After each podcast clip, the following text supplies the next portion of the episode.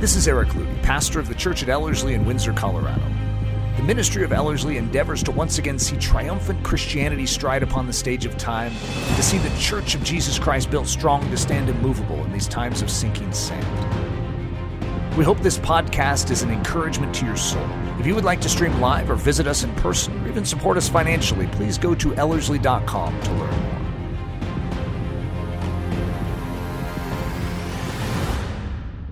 So, this message is called Loving the Inconvenience. And uh, I, I, love the, uh, the graphic that Annie created for this one. Uh, she, was, she was sort of disturbed by it. She's like, I'm so sorry, I don't have much more time, but I just wanted to throw an idea your way. And I was like, oh, that fits really well. Uh, you know, there's a lot of different ways that we can interpret the word inconvenience. But long and short, it's a negative concept.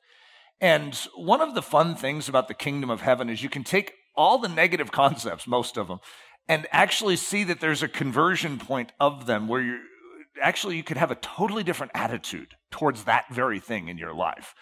And inconvenience is one of those things that it's really hard uh, to come up with a good way of looking at it, right? Inconvenience. I mean, everything about the word uh, is a challenge.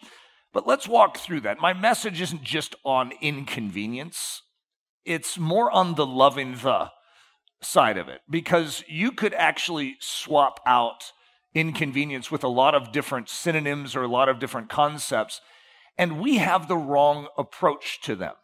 It's like we're wearing the wrong glasses. In the book of Philippians, Paul is going to use this word phroneo in the Greek. And it's sort of sometimes it's translated as attitude, the attitude of Christ. Sometimes it's translated as mind, the mind of Christ. So basically, it's like the glasses of Christ. It's the way in which you look at something.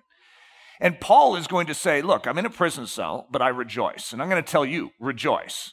The whole book. He has this attitude of triumph, even though everything in the natural realm sort of is rather stinky. And whatever he has there that we are supposed to have, we are supposed to have that same set of glasses that we are wearing. And when we do, it doesn't matter what prison cell, or you swap out what prison cell could be in your situation, whatever grumble point in our life we could have, whatever strain point we could have, and you can put a lot in that. There's a lot of possibilities that could go in that. Whatever it is, there is a way of looking at it, there is a way of appropriating it that is actually triumphant.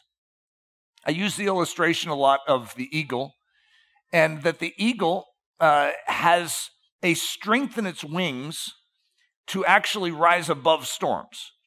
So, as a result, if we ever get likened to an eagle, like in Deuteronomy, we're likened to eagles, or the, the, uh, the kingdom of heaven, or the, the saints of God, or the Israelites are likened.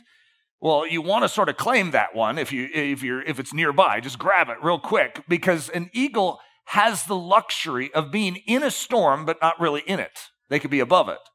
So, storm happening, just like in your life, you could have that circumstance, whatever that inconvenience, whatever that pressure chamber is, whatever that difficulty is, whatever that challenge is. It could be there, but you don't need to be beneath it. You can be above it. And if you had that luxury, if you had that avenue, if you had that ticket, it's like, well, do you have the ticket? Because you could be above this. As a believer, your ticket is the shed blood of Jesus. Yes, I have Jesus. Boom. There is an elevation to your game instantaneously, an elevation to your perspective. Could you imagine if you could right now sit at the right hand of the Most High God and look down at life, what is happening in this earth, from that vantage point? How would it change your perspective? And of course, those of you that know how it all works would say, well, that's technically where we're at. You'd be right. You see, we are seated in heavenly places in Christ, which means where he is seated, we are seated. He is at the right hand of the Father. It's the place of all authority. All things are underneath his feet, and we are seated with him. And the New Testament is bringing us into this understanding to say, all right, now live from that perspective that attitude, that phroneo, you put on those glasses, it changes everything. Suddenly, all of the concerns, the financial concerns of the world, the wars and the rumors of wars, the health pandemics, all the different things that the world is under, You actually have the privilege of looking at them from a different perspective. So, the attitude, the phroneo in the Greek, which glasses are you wearing? So I'm going to give you a definition of inconvenience. Now, this is a made up definition. This is an Eric Ludy definition. I'm famous for giving those, right? And I, I call this the Earth Dictionary. It's just like everyone on Earth is in agreement. This is the definition of inconvenience. It's a very, very bad thing. Hopefully, it never happens to you, right? I mean, who would ever want an inconvenience? That's just terrible. So I'm going to give you a different dictionary. Now, again, this is Eric Ludy's made up dictionary, but I'm going to call this the Heaven Dictionary, right? If heaven had a dictionary, which I'm, I know it does, I mean, but uh, this is what it might say. It's a very, very good thing. When you embrace it, you discover the amazing grace of God. You see, if you knew that by embracing your inconvenience, you actually unlock something known as grace in your life, well, then you would really want to embrace it. Now, some of you are like, well, tell me more about grace then, because I'm not exactly sure if I really want this thing called amazing grace. You do, believe me. Uh, Jackie Pullinger, when she came back from the walled city of Hong Kong, and I've given this quote many times, so if you've heard it, there's a reason, because it's one of the quotes that most impacted my life when it comes to the idea of grace. She was in the walled city of Hong Kong. Even the police wouldn't go in there. It was so destitute and depraved. And she had this little, uh, I don't know, I want to say apartment because I, have never really been able to wrap my mind around where she was living, but it's this little small room and she had a bed in it. And every night she had all these heroin addicts that were coming in, they were coming off of heroin. And uh, sounds like a miserable life, right? Ever talk about inconvenience? Boy, I don't want to live there. She comes back and she goes, You may have your own bed but I know God's grace. And I remember thinking, why in the world? She almost seems like she has something that she's bragging about. What? Hey, I, I, do I really? I mean, I like having my own bed. But she has something I'm interested in knowing more about. You see, what Jackie had in that situation was better than what I have without inconvenience. When you allow, when you embrace an inconvenience in your life, it opens up a channel into your soul that is actually of greater measurement, greater blessing, greater consolation than if you didn't have that inconvenience at all. Now, some of you are a little dubious as I'm saying, it's like, oh, I don't know about that. You know, give me a life of peace and calm without any challenge, and I would be much happier than a, a, someone with challenge, with difficulty? Well, I think there is great argument, not just in Scripture, but throughout all Christian history, that those with the most robust souls, with the most robust perspectives, with the most joy, are those oftentimes with the most difficulty. Isn't that an interesting statement? I've often said, and I, I wrote a, a book uh, to Leslie on our 20th anniversary. Now we've been married almost 27 and a half years. This was a bit ago. And it was called Barracks 28. We named our marriage uh, Barracks 28. Sort of a negative sounding title. Uh, and yet it depicts that was from Ravensbrück concentration camp during World War II, where hundreds of thousands of women were killed. And but Corrie ten Boom's story so impacted us because it talked about Corrie and Betsy sharing a bunk, sharing a pillow, and sharing each other's breath and they were going through extreme trauma, but they had each other in the midst of it. It's like, that's it. And there was also a statement about uh, Barracks 28, which was something like this It was the crazy barracks where they still had hope. And I remember thinking, that's what I want to have in our marriage. I don't care what's going on around us, even though there's bomb blasts, even though there's uh, you know extermination uh, taking place. We want to be the marriage that still has hope, the crazy marriage that still has hope. I want to be the crazy church that still has hope. You see, there is something that we possess, even though as a believer you immediately increase in your difficulty levels. Immediately. I don't know if you've ever heard that before. It's a bad sales pitch, you know, when you're trying to lead someone to the gospel. It's just like, by the way, if you come to Christ right now, your difficulty levels immediately increase. You still interested? And yet, that is, in a sense, how it works. You see, I've often said this everyone on earth has challenge.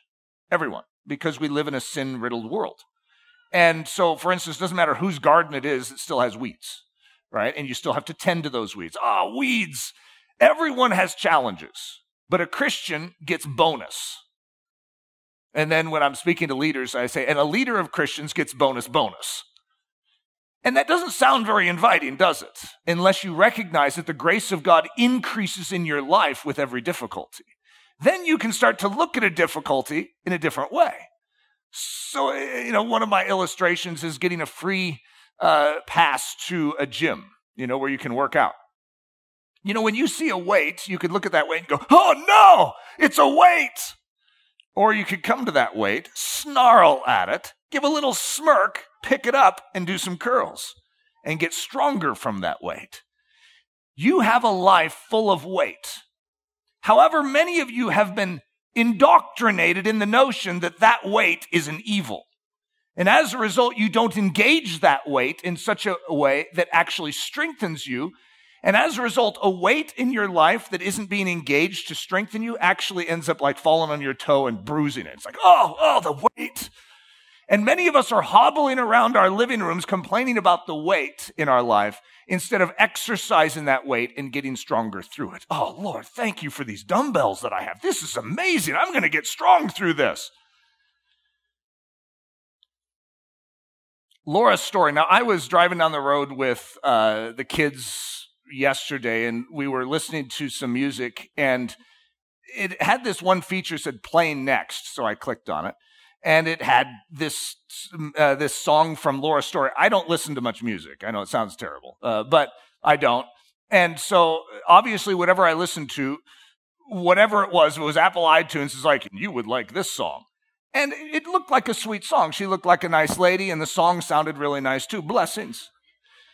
And so I clicked on it, and I tell you what, it was a, a rather profound song. And probably all of you are experts in it, and you could repeat the lyrics. I don't know how common it is.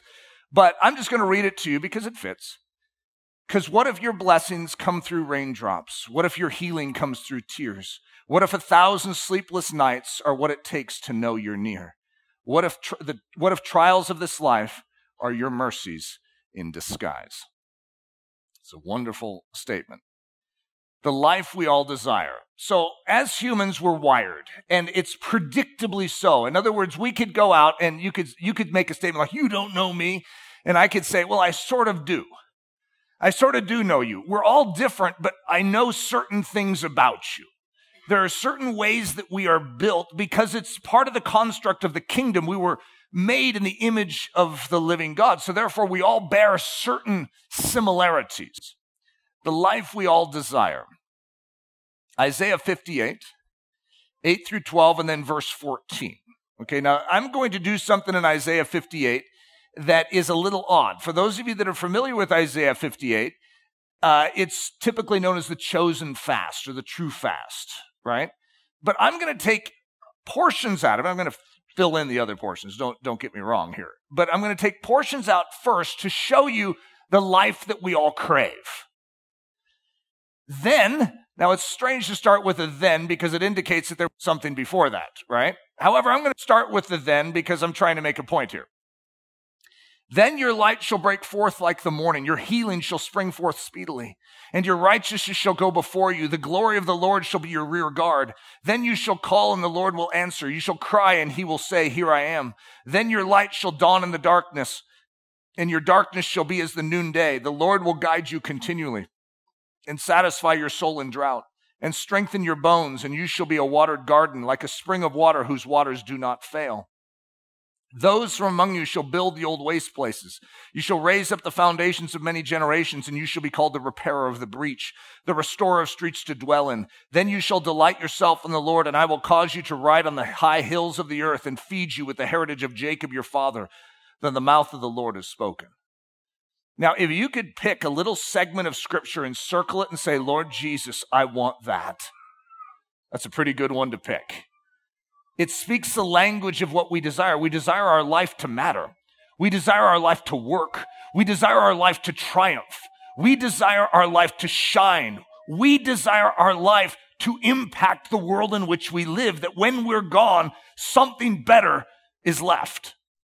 Well, that's what the promise is. And the Lord, the mouth of the Lord has spoken. Now, wouldn't you want to know what the previous statement was that led to that? Because that's the key here. This is what we crave, but what leads to this? So I'm going to say context, context, context is very, very important in this because God is going to be speaking to his people and he's going to lay out a pattern, a pattern for how we live that leads to this triumph. And here it is Isaiah 58, 6 through 14. Is not this the fast that I have chosen to loose the bands of wickedness, to undo the heavy burdens, and to let the oppressed go free, and that you break every yoke? Is it not to share your bread with the hungry, and that you bring to your house the poor that are cast out? When thou see the naked, thou cover him, and not hide yourself from your own flesh. Then, if you take away from the midst of thee the yoke, the putting forth the finger and the speaking of vanity, and if thou draw out thy soul to the hunger and satisfy the afflicted soul, then you'll notice I have these chunks with dot, dot, dots, ellipses after them.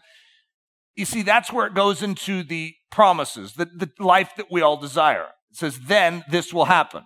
Then this will happen. But there's a if first. If you turn away your foot from the Sabbath, from doing your pleasure on my holy day, and call the Sabbath a delight, the holy day of the Lord honorable, and shall honor him, not doing your own ways, nor finding your own pleasure, nor speaking your own words, then.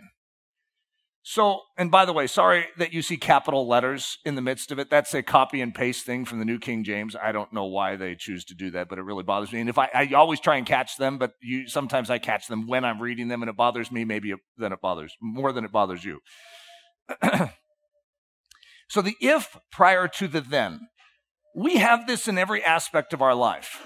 We desire the then that is satisfying, that is triumphant, that is strong but we need to not ignore the if. That there is that conditional relationship in the kingdom of heaven where God is saying, this needs to be established. And if it is, it leads to this. Let's not miss that. So, if, and I'm just going to pick because there's actually 19 things that are in the if list, but I, am obviously cutting to the chase. If, number 16, you will honor him. 17, by not doing your own ways, 18, by not finding your own pleasure, 19, nor by speaking your own words, then. Now, I'm, i just want you to know up front that that is the opposite of how humans work. And so, it's, isn't it tough that when the if just happens to be impossible, it sort of makes the uh, then uh, a little hard to reach? And yet, I would say it's important for you to look at what's on the screen and recognize that there is someone who has gone before you that has prepared a way for you. You see, this is what Jesus did. Jesus fulfilled Isaiah 58. He fulfilled the chosen fast. And what he has done has created an avenue for you to actually follow, even though humanly speaking, you would find it impossible to do so. But because he has gone before you and then now has supplied you his Holy Spirit, you are actually able to come into agreement and live a life that triumphs. The seeming contradiction are we saved by works or by grace? I'm just going to get it out of the table because there has to be someone in here that's wondering about this. Wait a minute. So I'm supposed to do all these good things and then I get these, uh, these results. And I, I don't blame you. I don't blame you for at least having the question because it's, it's an important one to, to answer. And this is what I'll say. The work we do for Jesus is not what saves us. The work of Jesus saves us. And I capitalized work there. The work of Jesus is what saves us. It is his rescue work, capital W, that delivers our soul. Now, because we have been transformed by Jesus Christ, and we have set ourselves in his hands. His Holy Spirit now makes this his body. So these hands are no longer my hands. They're the body of Christ. They're Christ's hands. These feet, Christ's hands and feet, his mouth, his mind. It's called the mind of Christ. We are meant to now be a house of the life of Christ. So that what this body does, known as an individual body, but also us, all of us together, the body of Christ, is meant to reveal the unseen. It's meant to reveal the Christ. It's an incredible thought, right? And so we still have work that we do. However, it's a work that is enabled first by his capital W work 2,000 years ago and his capital W work of the Holy Spirit in us. It's not me doing some amazing feat of accomplishments. It's like, oh, look at the righteousness that Eric Ludy is dishing out today. But look at what God has done in and through this weak, decaying vessel known as Eric Ludy. And he has chosen that vessel and moved in. And now there's a real work that comes out of the life of Eric, and it, it's supposed to have love, joy, peace, patience, kindness, goodness, faithfulness, gentleness, and self control. This is the work, capital W, of the Holy Spirit within me. And then I, you see on this side of the ledger, you see lowercase w work that Eric Ludy is doing. I'm going to do things. I'm going to embrace an inconvenience. And that is a work that I am doing. It's not a work that saves me. It's a work that reveals that I am saved. And that is an important distinguishing mark to put on this. We still do work, but it is a result of the capital W work of Jesus Christ and then the Holy Spirit. So it's a matter of orientation. If you think about Isaiah 58, it's saying if you turn outward, if you look at the needs around you, then. However, what do most of us do? We think if I could just get my life in order, if I could just figure out how to fix this, if I could just spend more time on me, then I could have time to focus on others. I've been around plenty of people that have this mindset. If I could just make a few million, then I'll start really supporting missions. Because then I won't have to worry about my own pocketbooks, and now I can start giving outward. It's a very interesting uh, trap that we can fall into. That once I fully satisfy me, I will now have an overflow to deal with other things. Okay, it's just a trap, it's just a bait. Because that's not how it works. God's saying right now, pick up your cross deny yourself. Let go of you as the priority. Well, God, if I let go of me, who's going to take care of me? Because uh, right now I feel like I need to protect me. If you've ever been hurt in your life, you understand what it's like to protect you. Because you're thinking, boy, I got hurt big time. God obviously didn't step up and protect me. So now you are taking a role of protection. And it becomes extra difficult to let go and to say, God, I'm going to turn outward. I'm going to focus on you and what you're focused on. Just follow his gaze. Where's he looking? And when you make that your focus, you know what he promises to do? To focus on you. God, uh, you're not going to drop this, are you? I still remember when I was trying to negotiate with God in regards to my future uh, wife. I was single. And it was rather scary because I had this sense that God was saying, Could you entrust that to me? And if I could describe it, it's like this big diamond that I had. And, and God's like, hey, Eric, what's that in your hand? So, uh, it's, just, it's like my, my designs, my, my future, my hope, uh, my longings. I mean, you could have it, call it all sorts of things, right? But it's like a dream that I have.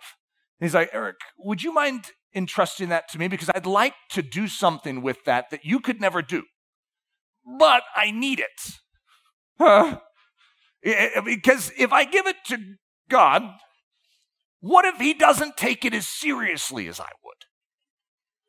What if he's like brushing his teeth one morning and he has it in his hand, right? And he doesn't realize that and it slips out the side and goes down the drain. And I'm like, God, so how's that going with, you know, that diamond I gave you? And he's like, Eesh, so sorry. But it just happens every now and then. Not often, but with your diamond, it went down the drain. Okay, now I caught some of you red handed with that one because for whatever reason, we do have this concern. We do know he's great, okay, and he's really good at what he does, but what if there's a certain statistical possibility that he could overlook one human and fail one human, and I could just feel like I'm going to be that statistic? Isn't that a pretty arrogant place to put yourself? to think that you're so important that you would be the one person that he forgets out of all the universe. That's a pretty uh, arrogant position. You will not be forgotten. Whatever you entrust to your God, he takes great care of it. He is faithful and true. So it's a matter of orientation. If I'm focused on me, it's up to me, and I will fail. If I'm focused on Him, He will do it, and He will succeed. Now, what I just gave you is the elementary school lesson of the kingdom of heaven, and yet it's like master's level, doctorate level as well. Because this is what you're constantly working out in your life. Every single one of you knows what I just said. And yet, wow, it's a daily thing to agree with it. And to recognize that when you take, for instance, let's just use your finances as an illustration. When you take your finances and you are in paralysis mode of concern and anxious over every expenditure, and I'm not saying you shouldn't be wise with your spending, but when it's up to you, it really is up to you. And you have to do it perfectly. In a sense, you're bringing yourself under the law and it's based on human excellence. And you will be held accountable to all of the financial laws that exist, and they're, they're really there. However, if you hand over your resource to God, you say, God, I trust you with this. You move under a different realm. You're under His supernatural control, and He's very good at handling His resource. So the question is even though we are stewards in this, is this yours or is it his? And when you make it yours, you have to do it perfectly. It's the law. It's the way the law functions. No one wants to live that way. But when you entrust it to him, he will take care of it. It's a very, very challenging tension in our soul. But if I'm focused on him, if I give it to him, if I give that diamond to him, he will take care of it. He will do it and he will succeed every single time. Matthew 6:33 But seek first the kingdom of God and his righteousness and all these things shall be added to you. So this is how Jesus basically is going to explain Isaiah 58 in the New Testament. He is going to basically be saying, look, if you focus on the kingdom of heaven, all these details in your life will be addressed. You will be cared for. If you focus on Him first. So here's a fun word for you guys from the Hebrew. Sum. It's a, it's a fun word to say, too. I know some of you are, are going to want to say it after I say it a few times. Sum.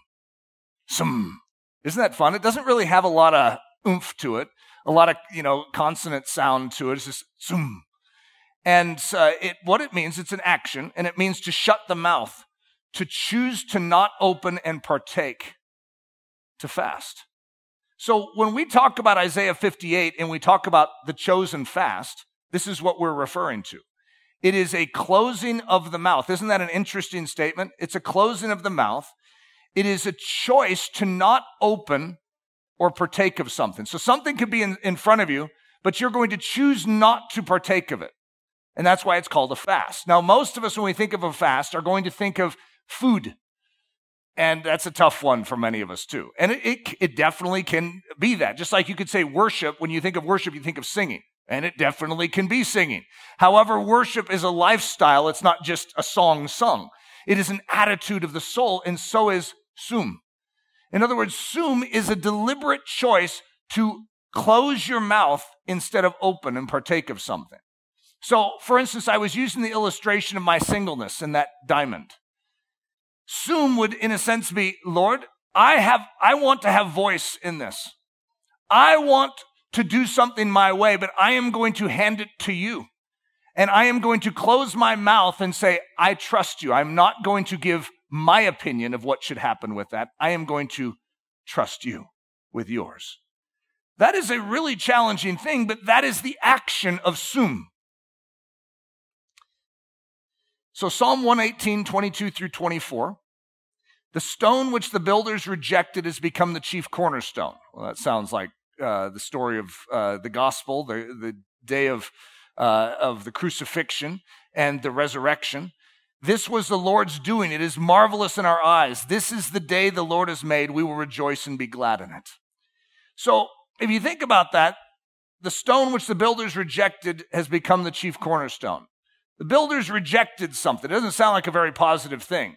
And yet you actually realize that this is the day the Lord has made. God made a day that involved suffering. He made a day that involved a great challenge. He, he made a day that involved a great shame, and he took it upon himself. And yet, we will rejoice and be glad in it. When we stare at God's ways and God's working in our life, will we rejoice and be glad in it? He knows how to build us into saints. He knows how to grow us up unto a full maturity. Will we accept his way or will we start gabbing? Will our mouth be open talking about how much we don't like his way or will we shut our mouth and say, Lord, I trust you? Rejoicing and being glad in the Lord's day which here's my way of describing it purposely choosing to be glad in God's way of doing things, embracing inconvenience, electing a more difficult pattern, selecting a more challenging way by fasting Isaiah 58 style. So here's the list that's uh, from our, our list of ifs, thens. 17, 18, and 19 in the list. Remember, there was 19 total. By not doing your own ways, by not finding your own pleasure, nor by speaking your own words. Have you ever seen this done on, on earth? I mean, this is, this is not normal here. Not doing your own ways. Well, if you're not doing your own ways, whose ways are you doing? By not finding your own pleasure. If you're not going after your own pleasure, whose pleasure you're going after? By not speaking your own words. If you're not speaking your own words, whose words are you speaking? Jesus modeled this fast. Let's go through a few scriptures that show that. Isaiah 53 7. He was oppressed and he was afflicted, yet he opened not his mouth. Boom, zoom. He was led as a lamb to the slaughter, and as a sheep before its shearers is silent, so he opened not his mouth. John 6 38. For I have come down from heaven not to do my own will, but to do the will of him who sent me. John 7 16, Jesus answered, My teaching is not my own, it comes from the one who sent me.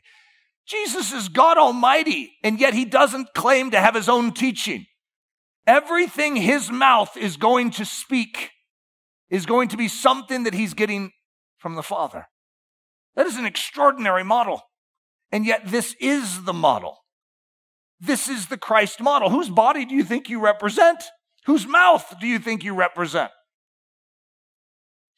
John 8, 28. So Jesus said, When you have lifted up the Son of Man, then you will know that I am, and that I do nothing on my own, but speak just what the Father has taught me.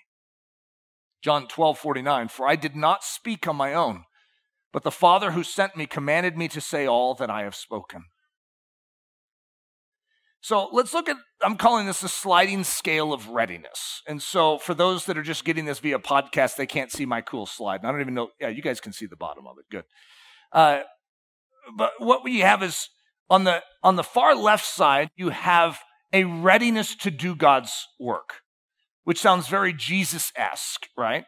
And then if you slide all the way to the other side, you have sort of where we struggle and this is where we pop out of the, our mother's womb, and this is where we start. So let's let's sort of go in that descending scale. And we could go opposite direction, but let's start with something that is truly Christ. Salivating to spend oneself. I know it might be a pretty extreme word, but in delight, knowing God's ways, appreciating God's ways, and saying, Lord, I desire to be spent for you. And the second one down is desirous to spend oneself. The next one is interested in spending oneself. The next one is willing to consider spending oneself. The next one is desirous not to spend oneself. The next one is concerned about spending oneself. And then we have opposed to spending oneself. I just want you to just allow the Spirit of God to show you where you're at right now. Because it doesn't help to try and act like you're super spiritual in your mind. It's like, no, I, I really am salivating to spend myself. You see, when you're desirous to spend yourself. I don't know if you know there's different seasons of life, like especially when you start to get burdens and responsibilities in your life. Like I've had seasons in my life where I am eager to have a ministry opportunity because I didn't have any. And I'm like, Lord Jesus, here I am. I'm ready to be used. And there's other seasons where I'm like, Dear Lord, begin to shut down ministry opportunities. I can't handle it, right? And so it's interesting in that that you can find yourself not opposed, like I'm not opposed to spending myself, but where I might have a day where I'm desirous not to spend myself. And that's actually something that I want us to be aware of in this that our our function as humans is naturally aimed towards our own satisfaction, towards our own care, and we always want to be in a ready state. And this is what leads to the abundant life. Ironically, the way the enemy says it is like, yeah, you better take care of yourself for a while so that you can be effective. There's part truths in these things. In other words, if you are not governed in saying yes to the priority points in your life, like, uh, you know, my relationship with God, if I'm not saying yes to my relationship with God because I'm saying yes to all sorts of ministry opportunities, my relationship with God begins to go south, and so does my witness of Him. My life is no longer congruent with the kingdom pattern. If my relationship with my wife is not being tended to as a priority point in my life, then there's breakdown in other areas if my relationship with my kids is not in a priority point and instead I'm spending myself on all these lost souls out there, I actually am in danger of harming the gospel and harming the representation of heaven in what I'm doing. So there's a part truth in all of these things. However, you know that when you are in a burdened state and an overwhelmed state, even spending time in the scriptures with God, which I know sounds very spiritual, right? Is, is weighty. And you just want to spend on yourself. So when we think of preserving ourselves, oftentimes when we're in a burned out state, we're not going to God. We're not spending time in our marriage. We're not spending time with our kids. We're trying to get away and go brain dead. That is an unhealthy model. So there is a reality that God wants us always to be ready to give and not to start gripping our life afresh and say, This is mine, but God, I need to take care of myself for a season because I feel really thin right now. And God wants us to always be in the state. It's like, God, I belong to you. You know where I'm at. You know what I need right now. And I pray that you would lead me beside the still waters and you would restore my soul. That I wouldn't try and restore my own soul, but that I would give myself afresh to you. Let's look at another sliding scale. This is a sliding scale of being available to inconvenience. So I have different things that trigger this in my life. And that is, it's, it can be scary to sometimes win someone to Christ. I don't know if that makes any sense to you, but because it's not just winning someone to Christ, it's also now adopting them as a student, as a disciple, to now lead them into the fullness of the kingdom. Oh, wow. Oh, that's a that's a big deal. How about Lord, we spread this out? Like maybe once a quarter I lead someone to Christ? As opposed to being ready and available and knowing that God knows my capacity. Instead of me trying to measure my gauge, you know, and looking, you know, tapping the, the fuel gauge, going, oh, it's really low. I should tap heaven's fuel gauge. Oh, wow, there's a lot there. Everything that is needed is supplied. And that's how we need to reason. I have certain trigger points. You know, Leslie and I have four adopted kids. But when Leslie comes up to me and mentions adopting another child, it is very weird. But I find myself, uh, and I have all sorts of justifications, like, well, financially, uh, well, time was, know, our vehicle doesn't have an extra seat. And this is how many of us reason in our life is we're looking for the quick out as opposed to whatever it takes.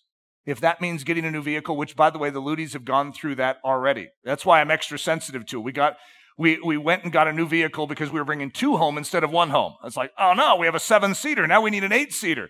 And they did not have any modification for the Toyota Sienna seven seater to make it an eight seater. Can you believe that? And so there goes our Toyota Sienna. I think we lost $8,000 on that one. And we get an eight seater. And then it took two years to get Reese and Lily home from that point. Oh, pain.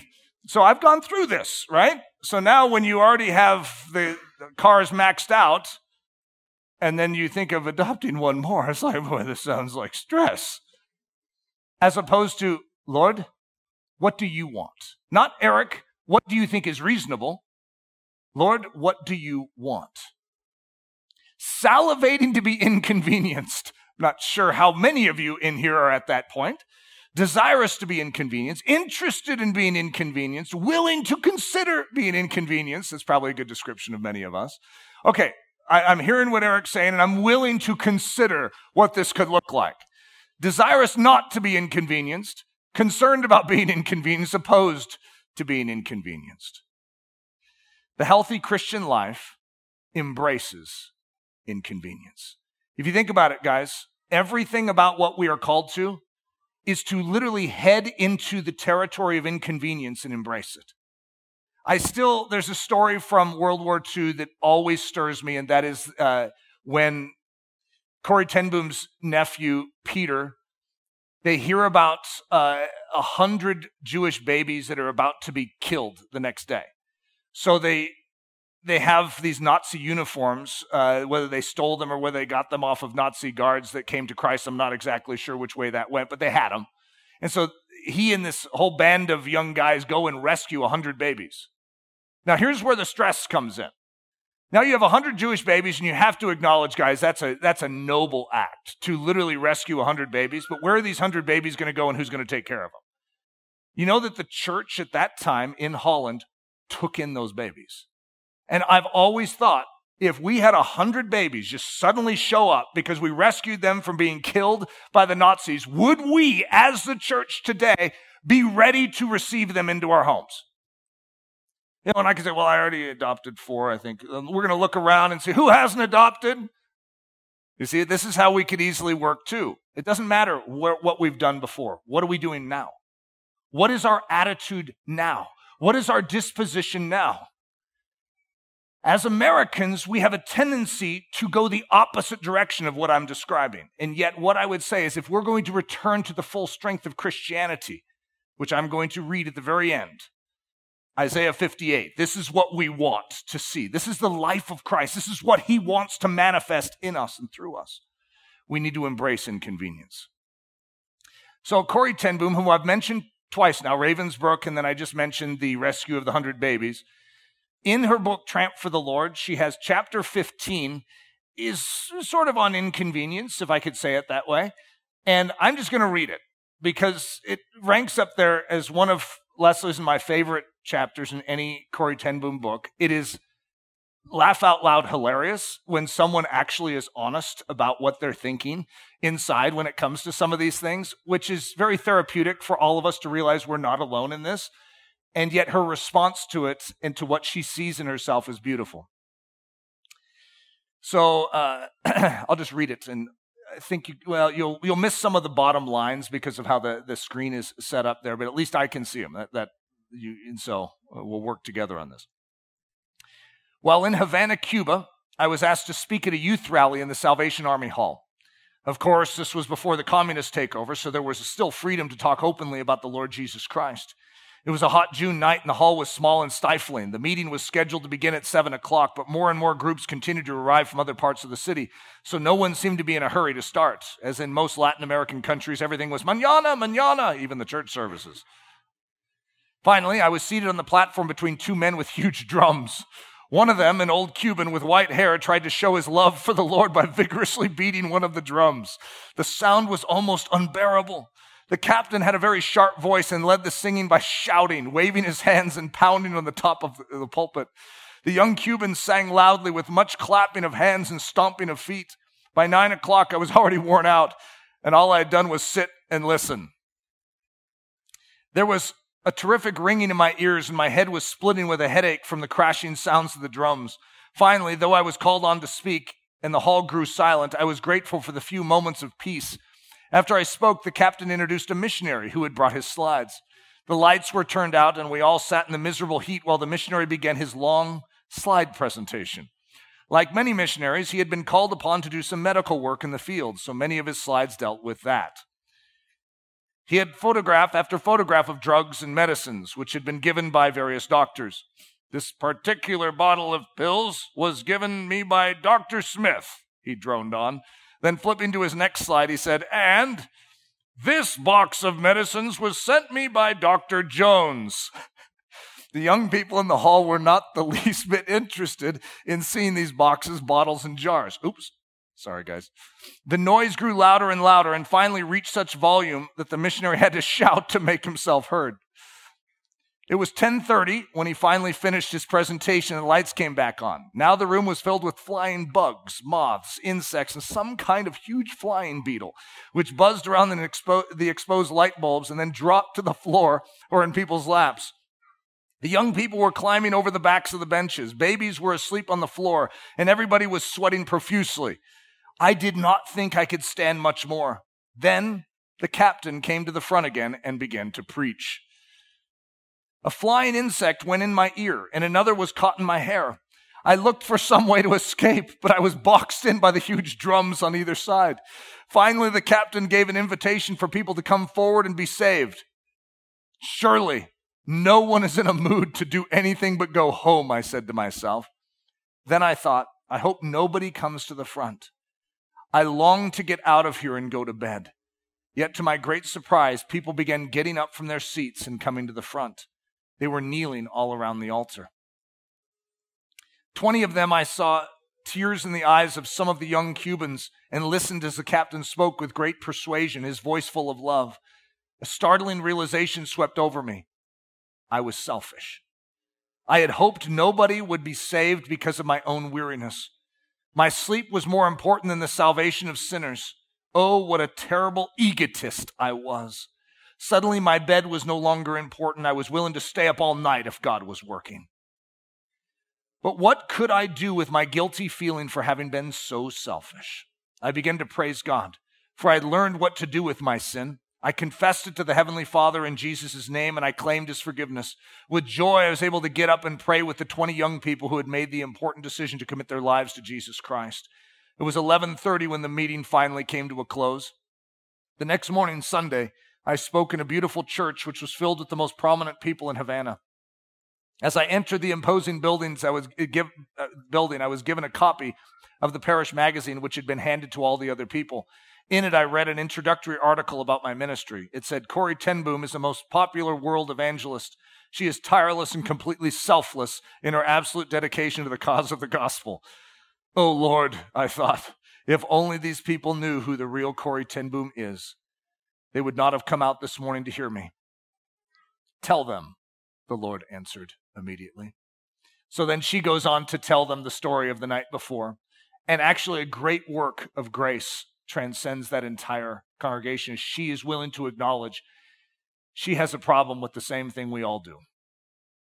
She's selfish. She's thinking about herself instead of the souls around her.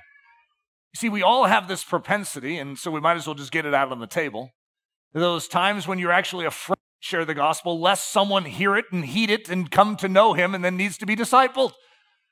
Do I have time for that? I, and so the self protective instinct is a very real thing in all of us. The first sermon on the Ellerslie stage, you know that it wasn't me that gave it, it was Hudson. Uh, and he got up here, and it's one of those classic moments in Ellerslie history where I wasn't even here. Uh, and I don't even know that Leslie was here for that, but Miss Annie and I don't know who else was with her. Uh, and they were sitting out there, and Hudson was pacing back and forth like Daddy does. And then he came and landed on his message, and it was uh, Did you know that God wants us to rescue the orphan? And so that's how Ellerslie started. Ellerslie started with that sermon. That did we know that God has a job for us, and it's not to just care for ourselves, but it's to consider His desires. It's to consider what He wants to do in this earth. And we could immediately respond back and say, But God, that would inconvenience my schedule. I have a really good schedule. You're talking about Eric Ludy. I have a really good schedule. And my schedule, if it is just kept, everything goes smoothly. And yet, God doesn't seem as interested in keeping my schedule as I seem to be in desiring Him to keep it. He always seems to like to bring things in to sort of test my schedule to see what my priority is. Is my schedule is my priority on my schedule or on his agenda? Lord, couldn't your agenda be my schedule? And yet God knows that Eric needs to be broken to be more flexible. Some of you in here that don't have a schedule, maybe God wants to elevate your schedule and put priority on that. We're all in a different place, but God wants to bring us all to the place of readiness to serve and to give. So, this is something I wrote October 9th, 2008. Hudson was walking through the grocery store, and he would have been, uh, what, four uh, at the time. Uh, and he said uh, to daddy, You know what kind of person I am? I'm the kind of person who sees owies and fixes them. And so then he came home and took Harper, who was one and a half, and laid her down, and she, he, he was convinced that she had a head injury. And he was he that she had an owie and he needed to fix it. She wasn't as convinced about that. So this is what I said because it really stirred me. My little boy has begun to discern between three very distinct sorts of people. The third one's on the next slide, by the way, if you're wondering what happened to it. There are people that see owies and fix them. There are people that see owies and don't fix them. And there are people that for some reason just can't see other people's owies and as a result don't fix them. The question that keeps dancing through my head is Dear Lord, of which sort am I? I can preach all day long about the fact that we should see owies and fix them. But that talking about things doesn't equate to the action of the thing. And I learned this very early in our marriage. Leslie and I, you know, write a book when we're first married. We're traveling all over the globe speaking about our love story. And so we were on stage talking about our love for one another. And I had to realize that us talking on stage before a large crowd about our love wasn't the same as speaking to her privately about my love for her. It was such a strange thing. It's like I just announced to a whole group how much I love you and that I think you're the most beautiful woman on earth. She's like, uh huh. Well, that didn't count. And it was a weird thing to realize that you can talk about something, but there's an action that actually cultivates the real thing in your life. And what I want us to remember this morning is that God wants to move us to action, not to just contemplation, but to actually live this and make our life available to Him. Even today, that there may be a soul that needs to be attended to, but to attend to that soul may mean inconvenience on our part. The three stations of transformation the prison camp, the boot camp, and the prison camp again. So, this is how I oftentimes say it. We're stuck in the prison camp, we're a slave to sin, and then Jesus sets us free. And what does he bring us into? Boot camp. To train us, to build us, to empower us, to equip us. Why? What, what do we have all this equipment for? So that we can be sent back into the prison camp and set prisoners free. You didn't think he was just building you strong so that he could waste all that strength, just stick it all in you. He wants you to utilize that. And so it's very, very important to recognize God doesn't want to keep us in a prison camp, but He also doesn't want to just keep us in the boot camp being built to be a great soldier. He wants us to spend that great soldierness so that we can build others up. The sliding scale of the yes, Lord. Saying yes, Lord is a tough thing, isn't it? So Jesus in the garden, of course, has the pre-decided yes, Lord. Not my will, but thine. And I want you to ponder the phrase, the pre decided yes, Lord. That means before he asks you, you've already said yes. It's not that you're going to contemplate it. You're already in a position of yes. Doesn't matter what inconvenience it is, doesn't matter what trial it is, doesn't matter if it's life or death. My answer is yes. I'm not saying that that's easy. That's a work of the Spirit of grace. But the pre decided yes, Lord. Then the next one, the I, really want to say yes, Lord. The I intend to say, yes, Lord, but let me evaluate the situation before I do. The if God sends an angel to tell me and yells in my face, then I will, yes, Lord. Say, yes, Lord. The I never planned to ever say the words, yes, Lord. So I don't know where you are in that sliding scale, but I want for each of us to move to the left in each of these sliding scales this morning. I want us to just be readied because some of us are hanging out in that middle territory which is a little goopy for our soul. In other words, it's better, of course, than being against what God wants to do. Yeah, you're willing to consider a little inconvenience. You're open to the prayer. You know, it might take an angel to speak to you on those points. It shouldn't take an angelic visit for you to be available to the Spirit of God today. God has rescued you, and He desires to use you. The same way you have been blessed by the living God, He wants to bless through you. The then of embracing inconvenience. So if you embrace inconvenience, there's a then that goes with it. And this is how we're going to finish. We're going to go through, I think it's like 17 different things that come forth when you embrace your inconvenience, when you close your mouth and you allow God to speak instead. When you close your agenda, when you give up your way, when you hand him your diamond, then your light shall break forth like the morning. Then your healing shall spring forth speedily. Then your righteousness shall go before you. Then the glory of the Lord shall be your rear guard. Then you shall call and the Lord will answer. Then you shall cry and he shall say, Here I am. Then your light will dawn in the darkness. Then your darkness will be as the noonday. Then the Lord will guide you continually. Then the Lord will satisfy your soul in drought. Then the Lord will strengthen your bones. Then you will be like a watered garden, like a spring of water whose waters do not fail. Then your children will build the old waste places. Then you will raise up the foundations of many generations. Then you will be called the repairer of the breach. Then you will be called the restorer of streets to dwell in. Then you will delight yourself in the Lord. So what's needed, guys? It isn't a great work on your part. It's letting go. It's saying, God, I trust you. I trust you to be exactly who you say you are. He knows where you're at this morning. He knows your reservation. He knows that many of you have that North American mindset, which is me, me, me, me, me, instead of my king, my king, my king. You have given everything for me. The least I can do in response is give everything to you. Here's my time. Here's my resource. Here's my energies. Here's my future. Here's my diamond. You care for it. Father, this is a work of grace. Every one of us would be hardened in our selfishness if it was not for you. But you have been working on us and drawing us unto yourself. And I pray that this morning you would do that in a beautiful and profound way and you would not let us even allow a bit of this in.